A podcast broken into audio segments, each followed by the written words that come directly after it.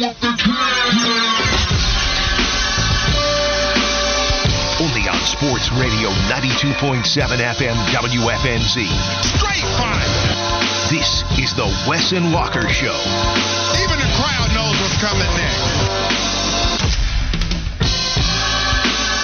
I still am not sure what we did as a fan base to deserve this kind of football on Sunday against the Saints, watching the Panthers lose yesterday 28 to 6. I'm not sure what we did as a fan base to deserve this kind of football all year long. I just want to know and promise one, if we did what we did do, what when we know it, I promise never to do it again so we don't have to experience this Panthers losing anymore. It's Wes and Walker, Josh Fitty Marlowe filling in for the one and only Wes Bryant right here on Sports Radio 927 WFNZ. We appreciate you as always for sharing your time with us.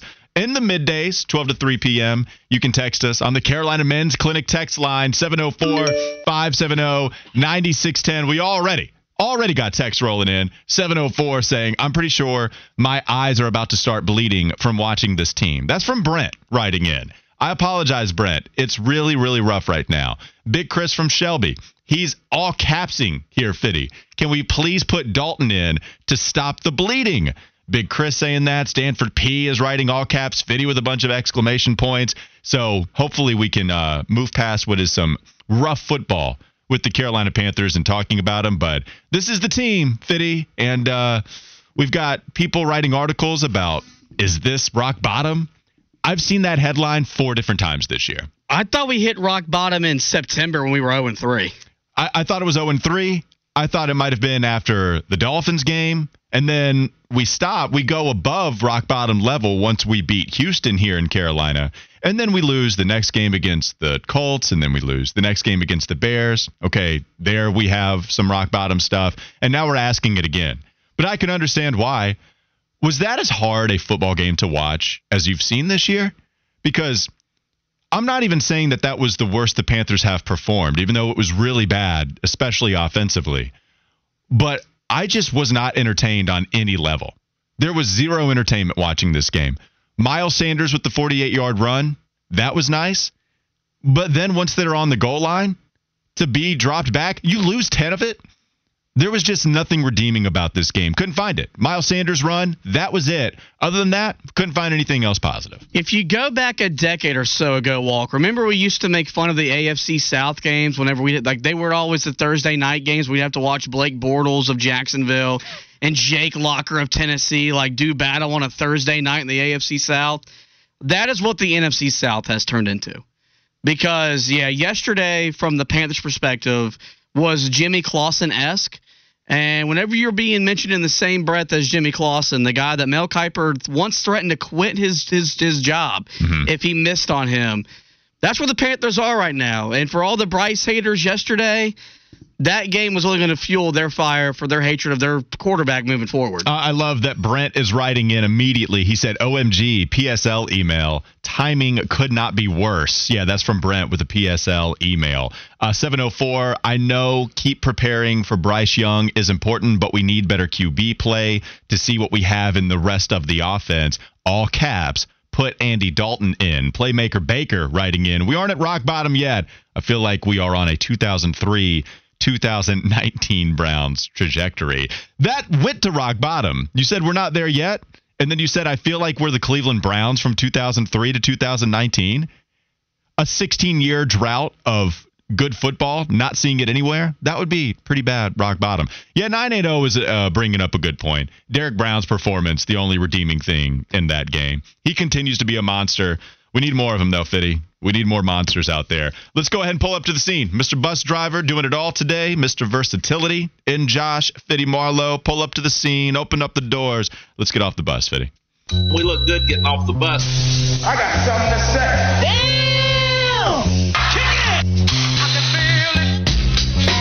Can I ask a Boston question real quick before we dive into this Panthers game? As long as it doesn't involve that Roy guy.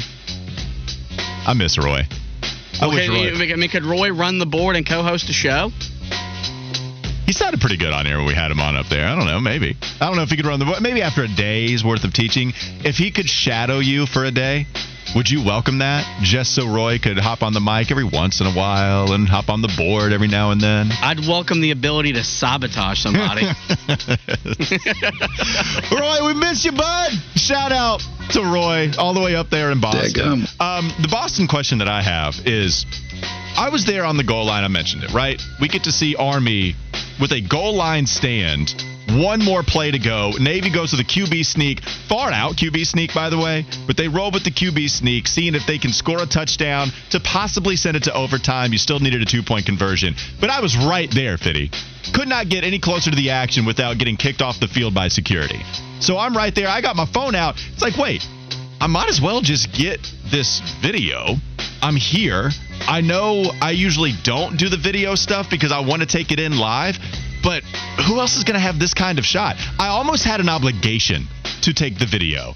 But then Smoke brought up a good point once I put the video out there on Twitter. He tweeted back at me, This was you during a thrilling game thrilling finish to that Army Navy game. And it was a picture that Wes had taken earlier of me on my phone, taking a picture at a Boston Celtics game.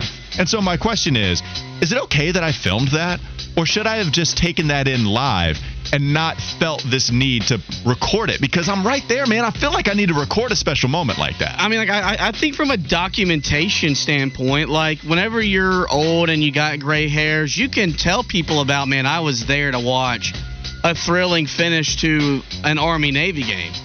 But you could also show them, you know, instead of having to describe it, you could show them like, hey, this is how close I was. This wasn't you. Thank you. Zoomed in a thousand percent to make it look like you're. That's like, correct. Like you were like you were there. This was not your uncle showing you the big bass that he caught by showing the bass right in front of the camera and him holding it forward.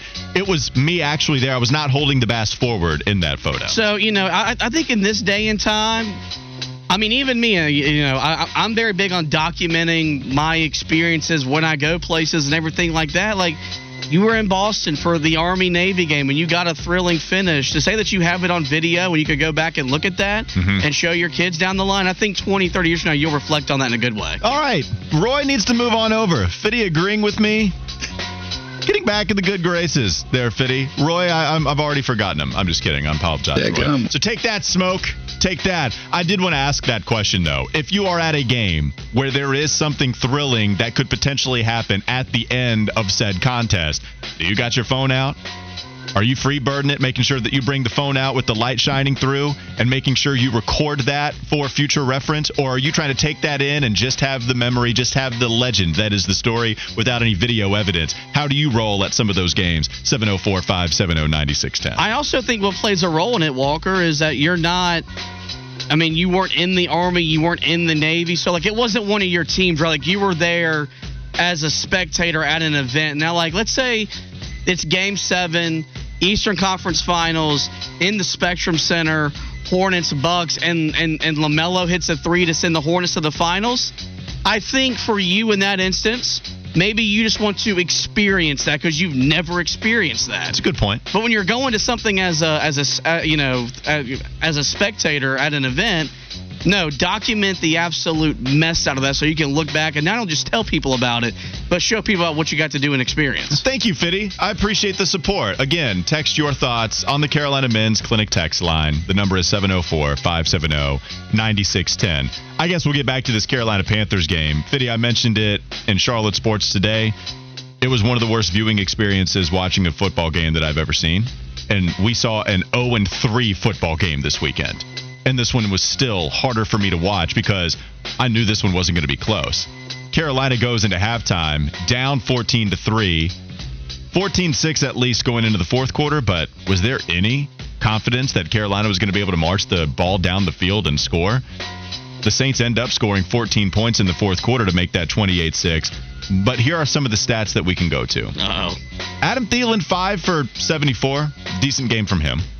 Chuba Hubbard, 23 carries, 87 yards. I, I probably shouldn't have been as hyperbolic with the zero redeeming qualities. There were some, but also it kind of makes you want to pull your hair out even more so.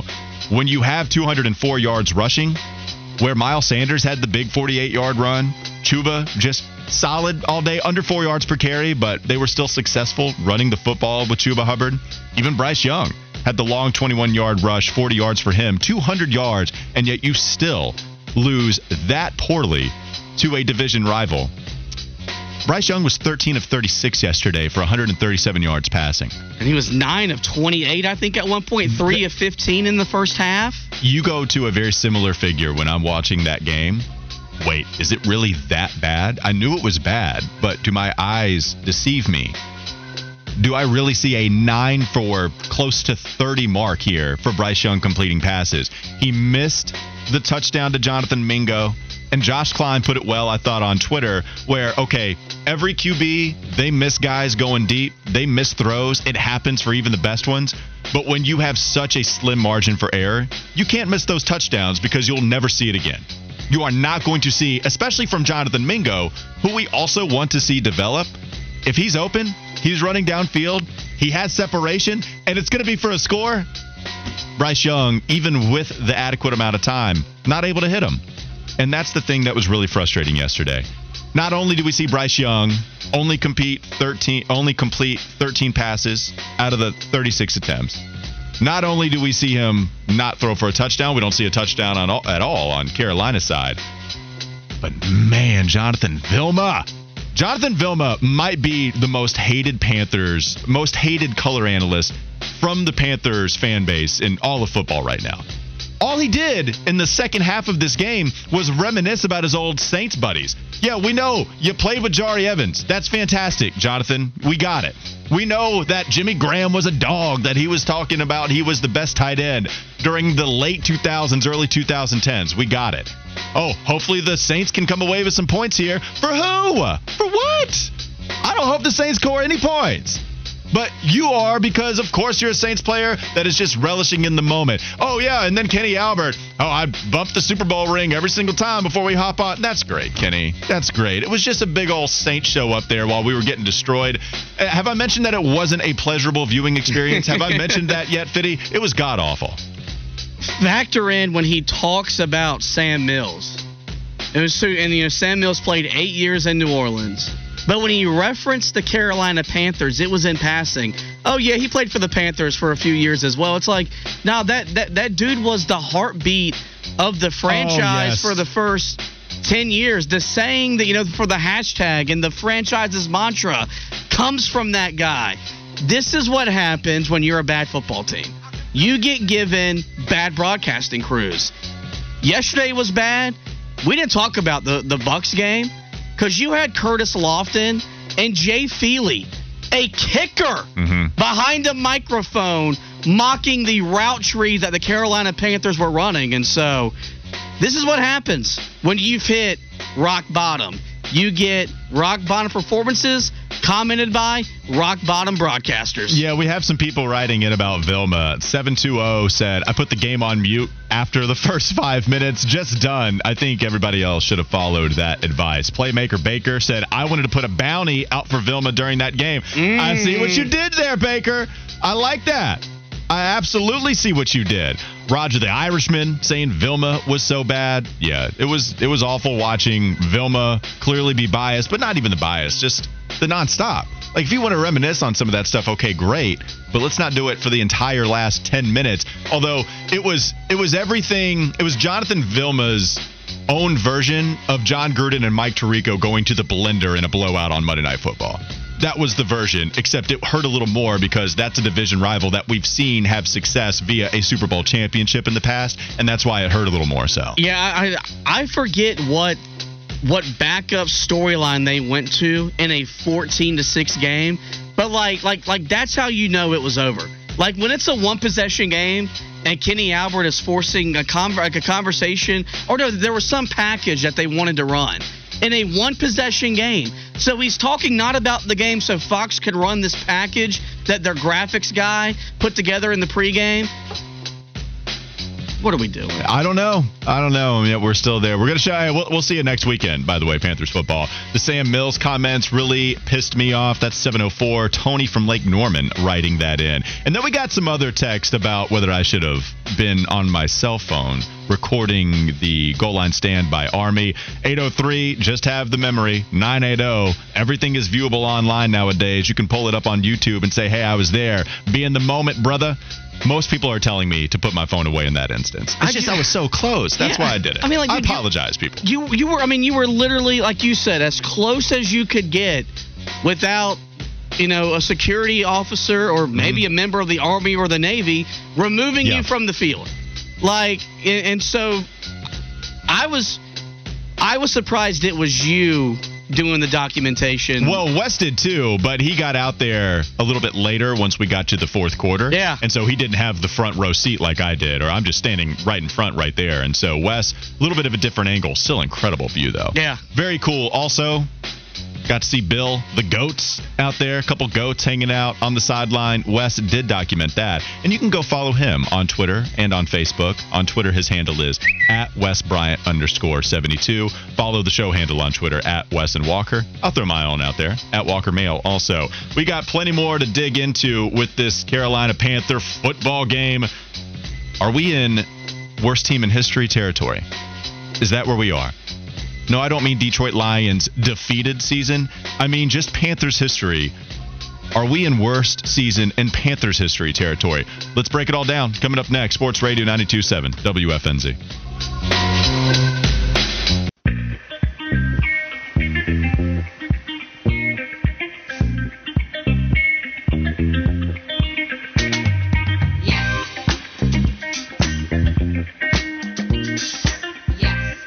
Can I tell you one other thing that really bothered me about Jonathan Vilma yesterday? Believe it or not, there was something else. He went back to what I also heard time and time again in the early 2010s, saying repeatedly that Jimmy Graham played basketball when at college. at Miami. At Miami, yes, that's true. Yo, hey, don't forget, Jimmy Graham played basketball at Miami. It's Chris Hogan lacrosse. It's Tony Gonzalez playing at Cal. It's Antonio Gates playing at Kent State. We get it. This tight end that was very good played college basketball, and now he uses that when you get in the red zone. You box him out, kind of like you're going for a rebound. He can go up and get it because he's that star athlete. Yeah, man, we get it. And he said it twice. Like we know, we remember all the commentary from the early 2010s about Jimmy Graham playing college basketball. It's Wes and Walker Sports Radio 92.7 WFNZ. That's the voice of Josh Fitty Marlowe. You may have heard of him, usually in a producer role. Well, now he's doing both, producer and co-host here on this Monday edition of Wes and Walker. I asked if we were in worst team in Panthers history territory, and then I asked you to text in. Carolina Men's Clinic text line 704 570 9610. 803 wrote in franchise all time rock bottom. First time in NFL history, the team has earned the number one pick, but doesn't get it because they traded it away before a QB of the future that is uh, suspect at best. We can continue on. Playmaker Baker, he said, Yeah, that year before we got Cam was bad. 704 said the same thing. I don't know about the worst year. The Jimmy Clausen year was really bad. 704, worst team in Charlotte sports history. That's Brent writing in again. Well, Car- we got a 7 and 59 NBA team to our ledger here. well, if we're going Charlotte sports history, yeah, nothing's messing with the 7 and 59 season. Um, Carolina Brinks wrote in, yes, Walker, this is the worst season. We will finish 1 and 16. We got a lot more to get to. Steve Carolina Cat, Walker, yes, we are. We are looking like 1 in 16. First time ever to do so. To make the trade, we did get to the number one pick and then turn around and then earn the number one pick and not have it. By far the worst season in franchise history. 704, do y'all think that the defensive coordinator will keep his job or get fired at the end of the season. Let's dig into that a little bit later. Uh, 562, this is becoming a lost decade like the Bengals had in the 90s. Y'all remember Akili Smith? Yes, we do.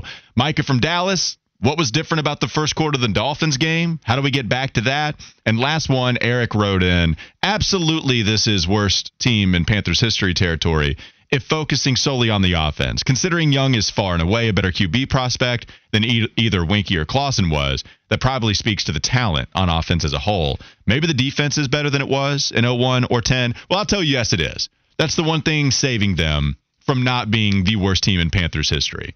2010 is the number you got to go to. That's the year. They were 2 and 14. It's the Jimmy Clausen year. I know, don't gasp. I'm sorry if I scared you. It's the Jimmy Clausen year. They were 32nd in points scored on offense. They were dead last also in total yards gained per game with Jimmy Clausen at the helm. Problem is the defense wasn't good either. And in fact, when they even had the turnaround a little bit with Cam, their defense wasn't great that season. That was the year before you got Luke Kuechly, and you had some linebacker depth, but you're still battling injuries with Jon Beason, and so they were 28th. Excuse me, they were in defense. Yeah, they're 26th in points allowed in 2010. So the defense wasn't even all that great either. We go to the 1 in 15 season. They were 29th and 30th in points scored and yards gained for all of the offenses. And the defense was 28th in points allowed and 31st in yards allowed. So each of the worst seasons in Panthers history before we get to this one, the defense was really, really bad. Whereas in this season, you know what the Carolina Panthers rank according to Pro Football Focus in yards allowed per game? They're fourth in defensive rank. You know what it is in points per game? 31st. You know what that says? That says there's a lot of opportunities that the opposition is getting on a short field because the Panthers are turning it over via fumble, maybe an interception, whether it's the offensive line or Bryce Young's fault. These teams are working with short fields, and so they're scoring at a real high clip but they're not gaining a lot of yards because Fitty, they don't really have to in order to put points on the board. And you saw a little bit of that, especially with that turnover Bryce had early in the game. Yeah, I mean, look, I, I always reference that 2010 season as the worst Panther season I've I've experienced because I was four or five years old during that 2001 year where Carolina was one in 15. I think why you have such an argument for this being the worst season is because think about where we were in January after they hired Frank Reich. We were optimistic about the hire. Think about where we were in March when they traded away to go get the number one pick in the draft, which we knew was going to be Bryce Young. For the three of us on this show, very ecstatic about that move. You go back to you know OTAs, training camp, and all that. It was nothing but positive vibes. I mean, I mean, that's like, what hurts. No, you're right. It, it what hurts all the time for people, and I'm not to get philosophical about life, but that's what kills you even in life in general. When you come in with a certain expectation that it's going to be a complete 180, that this is going to be one of the best years or it's one of the best things happening, and then the bottom falls out from under you and there's nothing you can do about it, that switch that that snap change, that done. Like all the good feelings are taken from you, they're stripped from you, and then there, there's almost this disorienting, disorienting panic because oh wait, I thought we were supposed to be good. We're 0 3. Oh, now we're 0 6. Oh, we got one win. Oh wait, now we're 1 12, and it's worst team in history. When we were just having the exact opposite conversation about this being one of the best off seasons in Panthers history. You know, I mean, look, and even going into the season, I had them as a playoff team. I had them at 10 and 7. I don't remember where you had them. I think you had them at 9 and 8. Wes had them at six and eleven, but that's still an improvement from what we've seen in regular seasons under Matt Rhule. Like it felt like the it felt like this was going to be the start of the real David Tepper era as the owner of the Panthers.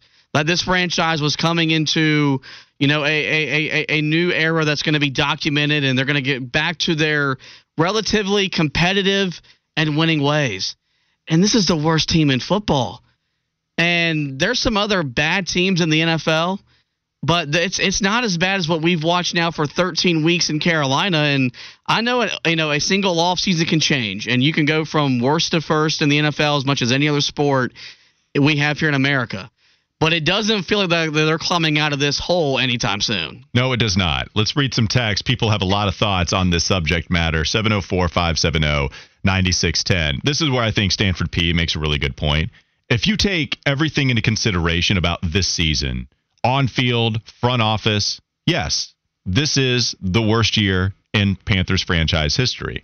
A lot of that has to do with the expectations that we just mentioned, but they also don't have a first round pick to help them get out of this. Nope.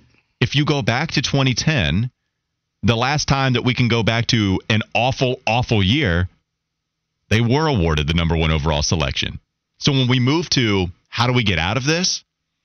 A Heisman winning championship QB in Cam Newton, he's going to help you a little bit.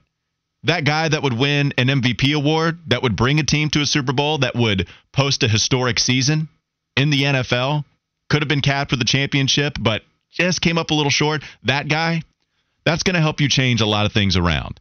But they're not going to have that impactful of a pick because they don't have a first round pick. Maybe Jayden Daniels falls to the 33rd pick of the NFL draft. Oh, so this is this where we are? Is this where we are? um, I, I can't get there. there you're not going to be the only one, though. I mean, this is. Oh, and we're and, only and, half kidding. People are going to want to do that. And I don't. I don't believe in it. Like I'm still a. I'm still a Bryce guy, even after going 13 of 36. But mind you, we're going to have that conversation when we start doing our draft talk after we get done with this coaching search. 33 overall draft talk. I, have never started there before, but we will this year. And there are going to be people that are going to want us to identify the best second round quarterback prospect that the Panthers could draft. That's that's that's where we are a year after drafting a quarterback that won a Heisman Trophy in Alabama, took the Crimson Tide to the playoff, and that the Carolina Panthers owner crashed a, pet, a press conference telling you, guys, he's a point guard. We found our guy it feels like all of the dysfunction is coming to a head with David Tepper at the helm. We didn't get this with Jerry Richardson at that time from a football operations standpoint. There are clearly things to criticize Jerry, especially the way that he sold the franchise anyway, the way that he was forced to. If you are trying to figure this out from a football operations standpoint, David Tepper being here that does not comfort you that this team is going to figure it out. And Gardner Webb James says, Y'all are too young. People thought George Seifert was going to win another Super Bowl with the Panthers. That 2001 team was hyped up. Maybe I am wrong. I don't remember that as much, being as I was nine years old, eight years old at the time. Let's ask Smoke. We could, yeah, let's ask Smoke. He can go back we can ask anybody else that was living it. But there are plenty of people that are way older than us on this text line that do remember 2001, and they're saying, no, this is the year. And it's because of all the off field drama happening right now. It's because we got Tepper with the press conference that mm-hmm. lasts 10 to 14 minutes. it's because we have the offensive coordinator's wife tweeting, hey, this guy's going to get fired at the end of the season, too. You think we're having fun doing this? You think Thomas Brown is having fun calling plays? Yeah, that was an actual thing, and then she deleted her account. We have the article. I don't know how explosive it is. That feels like a little too much of an exaggeration. But that athletic article from Joe Person and Dianna Russini, they certainly revealed a lot of stuff for us to raise an eyebrow and be like, oh, that doesn't look very good. No matter what, no matter where you go on the totem pole, high up with David Tepper, GM Scott Fitterer, head coach, guys undermining him by tweet by texting David Tepper about the head coach. David Tepper also talking to the coaching staff about the front uh, about the footwork of your QB. All of that all of that too, that goes into how you feel about your favorite team. And because of that, I think it's the off the field stuff uh, too, Fitty, that makes this the worst season in Panthers history, especially given the expectations coming into the year. Yeah, and I mean, look, there there was front office dysfunction in 2010, but it was just different from what we got right now in 2023. Because what what came after that disastrous 2010 NFL season? Came the lockout, came the work stoppage which Jerry Richardson at the time, being the, you know, he was a part of the good old boys club, he was going to protect the shield and he knew it was coming, and that's a big reason why there. I mean, that, that, that payroll was awful. It's why there was no talent on the roster from top to bottom. This is this is different type of dysfunction. You've got you basically put together a group of tattletales that were running back and forth to the owner to complain about somebody or something, and I, mean, look, I, am sure it's happened in other organizations. I'm sure it's happened at, at different times of dysfunction in Cleveland or in Detroit. But I mean, I, I read that article. I've read that article three times just to make sure that what I was reading not not saying that it wasn't true, but like I just wanted it to be reconfirmed that like this type of stuff wasn't as happening in in in that front office because you just never thought like there's always a worst case scenario, right? When you put together an all star coaching staff. I saw it firsthand with my Mets. They put together the highest payroll in baseball history. They fell flat yeah, on their face. That's a good point from you. Yeah. But I, I, don't. I never thought worst case scenario was one in twelve, and that is exactly where we are, Walker. We are at one in twelve. So there, there are plenty of people that are more so going to that 2001 year than the 2010 year. People have hopped off that being the worst season in Panthers history. If you go to 2001, that's when Chris Weinke started 15 games, and it clearly didn't go well. 11 touchdown passes, 19 interceptions, 2,900 passing yards, and the one victory. We can just really start there. But then you go to the next year. Okay, how did they get out of it? I mean, Rodney Peete comes in. He's not much better. Not as bad a touchdown to interception ratio, but not nearly as bad. If you look at some of the guys that they had on that team, Lamar Smith for over 700 yards rushing as your leading uh, leading rusher, that's not good. As your leading receiver, Steve Smith and Muhsin Muhammad were on that squad, but those or I'm sorry, that was 2002. 2001, you're talking about the leading receivers being, of course, you know, it's going to be Muhsin up there. Donald Hayes had 600 yards. So I think Smitty really helped them once he started coming into his own after his draft and not being just a special teams guy. But yeah, that that's the thing that worries me even too. Fitty, we we go back to 2001, which is where people are heading more towards saying that's the worst year in NFL history or Panthers history. Steve Smith being a rookie special teams Pro Bowl guy very clearly showed an ability on the football field that he just might be special. Yeah. The guy was a Pro Bowler. Mm-hmm. Where is the young guy on this team that is showing, oh, okay, he just might be special? If you believe in Bryce still being that kind of guy, then all of your hope is transferred from this offseason.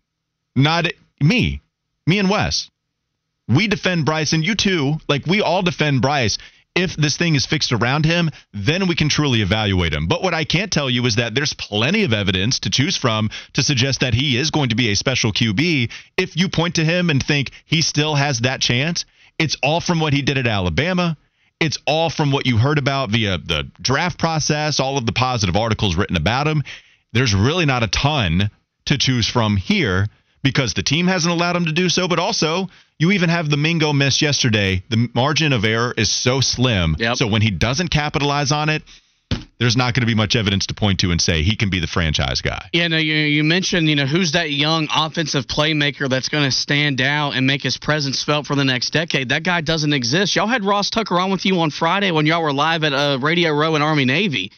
And without blasting Adam Thielen, he said that the fact that he's your best skill position player at 34 years old is problematic. I think the one thing I've learned about Bryce, as a guy that uh, was of the opinion that he should have been the pick, is that like two thirds of the quarterbacks in the NFL, he's got to have a lot of good around him. This isn't a guy that's going to make you know chicken salad out of chicken crap. He's got to have an adequate offensive line. At least his rookie season. Yes, and, and, and he has to have when you when you have a kicker diagramming on the television screen that your You wide receivers are not getting separation. How is that the quarterback's fault? No, but this is the thing, though, and I love this that you're going with that. I think most people feel the same way you do, but he did play a lot longer in the NFL than I did. I will tell you that. he- I mean, look.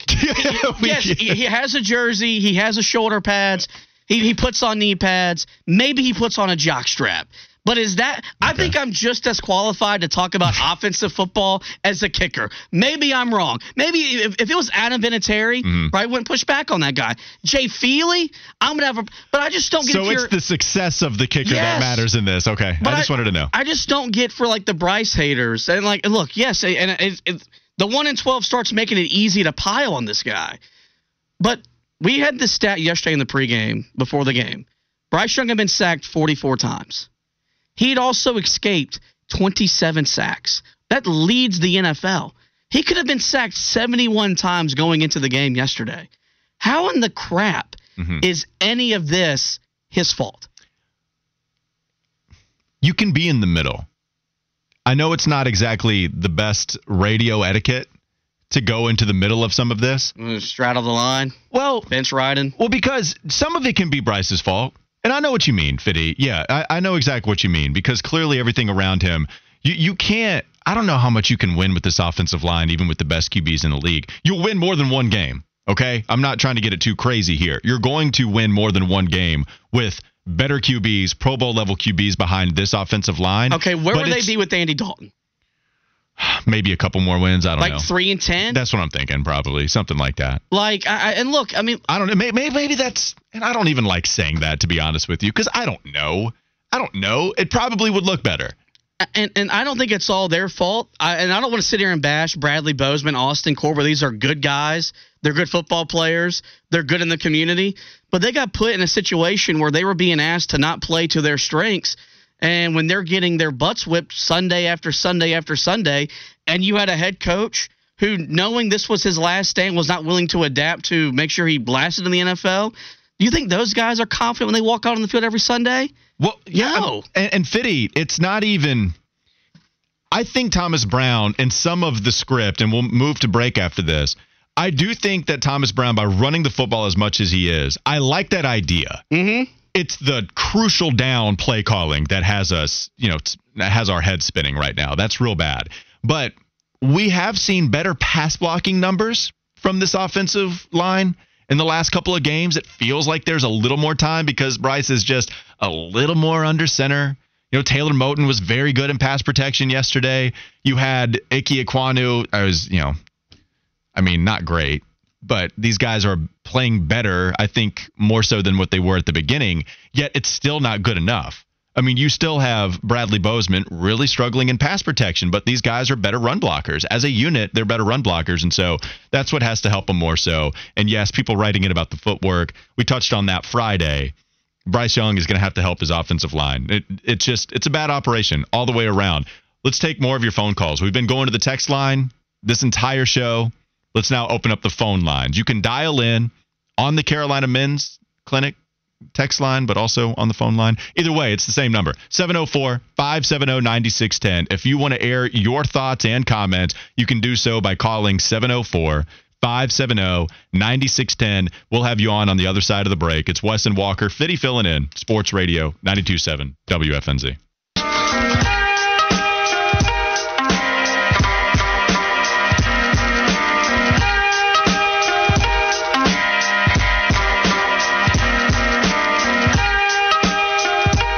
It's Wes and Walker, Fitty filling in for Wes, Sports Radio 927 WFNZ. If you don't want to wait during the break, I hear you on that. Not very patient myself, so you can call in now if you want to and then share your thoughts on the phone line 704 570 9610. I did want to revisit the how do we get out of this scenario because with all of the doomsday scenarios that we're painting right now, I mean, we, we weren't very positive about the Panthers in that last segment. Here we are having a conversation about whether it's the worst season in franchise history. Yeah, that's about as rock bottom you can go, to use that phrase once more this season. But you can see teams get out of this predicament, you know, pretty regularly. You can see it, you can see teams really turn it around very quickly. It's harder to do without a first round pick, but also Fitty, whoever they bring in as the GM, whoever is going to be a part of the front office, maybe it's Fit, maybe it's somebody else, I don't know. But you do have other picks. It's not like they traded all of their draft picks in next year's selection process to go get Bryce Young. You got rid of the most important one. That's for sure. But you do have a second, you have a third, and you have all the rest of your picks, if I'm not mistaken. I'll pull that list up. But you have a lot of picks to roll with, and you can use that towards building your roster on top of having enough money to work with in free agency. You know, this is a hard cap driven league, and a hard cap makes a league very even. And so when you can't be like a baseball squad where you have $700 million to throw at the best baseball player we've seen in a century, okay? You don't have that. Everybody's on an even playing field. You don't have even the luxury tax that's in the NBA that allows maybe Golden State or some of these teams that are playoff contenders to dip into more money to spend, soft cap, but then, oh, all right, we can get in this luxury tax if we want to take care of Draymond and Steph and Clay and Andrew Wiggins and all that. The NFL's a hard cap, man. That makes it incredibly hard to get an advantage on some of these squads. So when you have so many bites at the apple in the NFL draft, you could hit on your first round pick and then miss all the way through. Kind of like the Carolina Panthers did for so long. Yep. But it might even out. You go 500, you might go 15 and 1 the next year, and you might not make the playoffs the very season after. You might get lucky and win the division at 7 8 and 1, and then you're going to win 12 games. Either but you 12 games, 7 8 and 1, 15 take a back seat, don't make the postseason, get back there in 2017.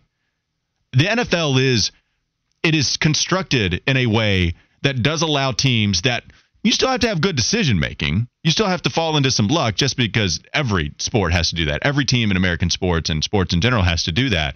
But there is a way for all of these teams to climb out from under the basement And it just goes making smart free agent decisions, making good draft picks. And that's what we don't have a lot of confidence in right now. But there are plenty of examples of other awful football teams that we didn't have confidence that they would all figure it out, but then they still found a way to compete for the postseason consecutive years after being at the bottom for consecutive years. Yeah, I mean, look, it's it's not very likely that you're going to miss on every single draft pick and on virtually every single free agent acquisition outside of Adam Thielen for a second consecutive offseason. To me, it and, and like I know we've we've beat this conversation into the ground and not to, to me getting out of it you've got to get back in the first round which means you got to trade somebody. And I don't know if how if, if you're a Carolina Panther fan how you're on board with paying Brian Burns the bag. And the problem is is now is the value and we knew this when they didn't make the trade last year. Yeah. the value was never going to be as good then after you told them no. I still think you could get a first rounder for him but to me, that's where it starts. Well, and I wouldn't do it any. By the way, I want to make it very clear. I'm not trading Brian Burns for anything less than a first round. yeah, you got to be open to the fact you're probably getting maybe just a first round pick and may, maybe a day three pick. You're not getting two first and a second or two first and a third like you were last October. But this team and this roster is devoid of talent. They they need they need talent. The only way to get talent is to go draft it, and you got to get back up in the first round to find a way to do it. And there's going to be a contender that'd be willing to give up a pick in the 20s to get a pass rusher the caliber of Brian Burns. So we we got some people writing in. Playmaker Baker on the Carolina Men's Clinic text line. There is a way out of this. A lot of good interior linemen in free agency. Some possible good tackles could fall to us at 33. We just have to hit on our draft picks, and I do not have faith in Scott to make those picks. Well, I don't have faith that Scott's going to be here, and hopefully the front office, whoever that may be, hopefully that general manager can make the right decision. Uh, we can keep scrolling here on the text line. Uh, yeah, Stanford P writing in, continuing to write in. Do you honestly trust anyone in this high school front office to fix it? Yeah, but people get lucky sometimes, man. in fact, it happens all the time. So again, different regime. They don't have the history that Scott Fitterer does.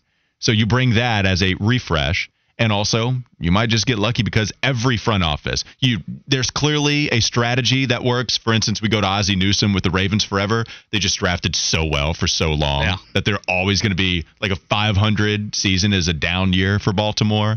We can go to the Cowboys, honestly. I mean, a 500 year for the Cowboys the last few seasons, that's somewhat of a down year, especially with the talent they've been able to accumulate via the NFL draft. So if Carolina can make smart decisions in free agency and the draft, then yeah, you can get out of this and pretty quickly is my point because it seems like relatively elementary analysis. Oh, all we have to do is get better players and we're better. Brilliant, Walker. Excellent analysis. But I think it happens a lot quicker than people realize. There's some teams that can really climb out. Look at what Carolina did after the one, uh, the two win season that they had in 2010. Yes, that's with Cam Newton, but also you're talking about a pretty big change, even from the six win season that they would have after that, and then you could see them start to really take off and eventually compete for NFC South titles and win uh, the division title three years in a row. The biggest thing is going to come back to the big guy at the top, and that's the owner. Mhm. And is he, and this is a hard thing to do when you're a self made billionaire, is he capable of humbling himself and realizing that the mess that this franchise has been in since 2017 is in large part because of his meddling? We talked last week about his positives. There are positives to David Tepper being your owner. He's the second richest owner in the National Football League. So money is never going to be a problem. But he's got to he's got to learn, he's got to separate himself from business tap and football tap. Because I, I believe if he could ever do that, and it's a hard thing to do when you've got the money that he has, and you know you came from the franchise of the, the, the Pittsburgh Steelers, where all they are is stability. I think he will be a really great resource to a really great front office. But he's got to understand that his resource is his money, not his football acumen. 336 writing in Derrick Brown deserves the Brian Burns bag. We also have Yeah. Bagel Guy writing in You are not going to want to do this, but you will have to trade both Burns and Derrick Brown this offseason and try to get two first round picks. The defense is going to stink, but you have to give Bryce assets and weapons. I think that's too much. I would keep Derrick Brown. I would give him a lot of money. I think right now, if you look at the value of an interior defensive lineman, especially one playing as well as he is, it's not $30 million a year. He's not going to get that. No. So now you're talking about taking care of a valuable position, taking care of the guy that has actually been the best player on the best side of the ball by a long shot, even if it's a low bar. This defense has performed well this season. That's why people wanted Ejiro Evero back, either to be the DC or even the head coach. And Derrick Brown has been the guy that starts it all up front. So you pay him what? I don't know. 25 million, whatever is going to be in comparison for the top defensive tackles on the market. And this goes back to when Cam Newton said David Tepper, Scott Fitterer, Matt Rhule, they allowed some of those guys out of the organization that were stalwarts here. And it happened fast. I don't blame them for all of them. Those guys were just hitting their twilight years. Yep. Greg Olsen was older. Ryan Kalil was older. When it always Cam Newton's happens, shoulder was shot. But a lot of talent left all at the same time, and that hurts. I don't want to do that if we can help it. If you want to argue that you couldn't help it at that time, great argument. I even agree with you to some degree. But with Derrick Brown, I don't want to get rid of young, awesome talent just to see if we can hopefully get something else to help on the other side of it. Just keep them. You can still make an improvement by keeping them. That's always going to happen with an ownership change. They're going to get rid of previous guys because they want to bring in their guys. And there's no denying that Cam, Greg, those guys weren't the same dudes they were two to three years ago. But what they brought to the locker room was, you know, immeasurable. You could not, you could not put a, a, a number quantity on how much that the, their their value meant to the locker room. To me, there's no way in there's no way I'm trading Derrick Brown. Last year, Fitty would have traded him because you know before you and Wes had the Derrick Brown argument, I was the one that was pushing back saying, "Man, that guy disappears." I I, I don't know if he's consistently that guy. Uh, he's that guy. And you could argue if you're putting together a Mount Rushmore defensive lineman to wear the black and blue, Oh. um, he's he's there because I've watched that grown man think you went throw other grown men around. Like it, because if he would have quit, who would blame him, bro? You're one in twelve. You're one in twelve, man. Oh, you're going for the- nowhere. he's playing for the bag. Fitty. but but but you're making an impact every oh, Sunday, dude, oh, which is which is why I'm saying I'm with you. But I'm I- just, I- I- you, you can build a defense around him. You can't build a defense around what Brian Burns has given you this season. That's true, but also the fact that he's commanding a higher mark, the fact that he's going to be getting 30 million, and then you know we go back to the Micah Parsons conversation. But I see franchise tag written all over this, and it's going to be a mess of a situation. We'll see what happens this offseason because it went so well last offseason. Let's bring it in with a smile on our face. Let's move on. We have the one o'clock hour about to hit you right in the face with so much great content. No campus corner. We don't want to take Wes's thing. That's his thing, man. I'm not going to do that to him. So we're coming up with a new corner. We're going to a different side of the room, the Queen City corner. It's coming up next. Wes and Walker, Josh Fitty Marlowe filling in. Sports Radio 92.7 WFNZ. Mac and Bone. They go together like like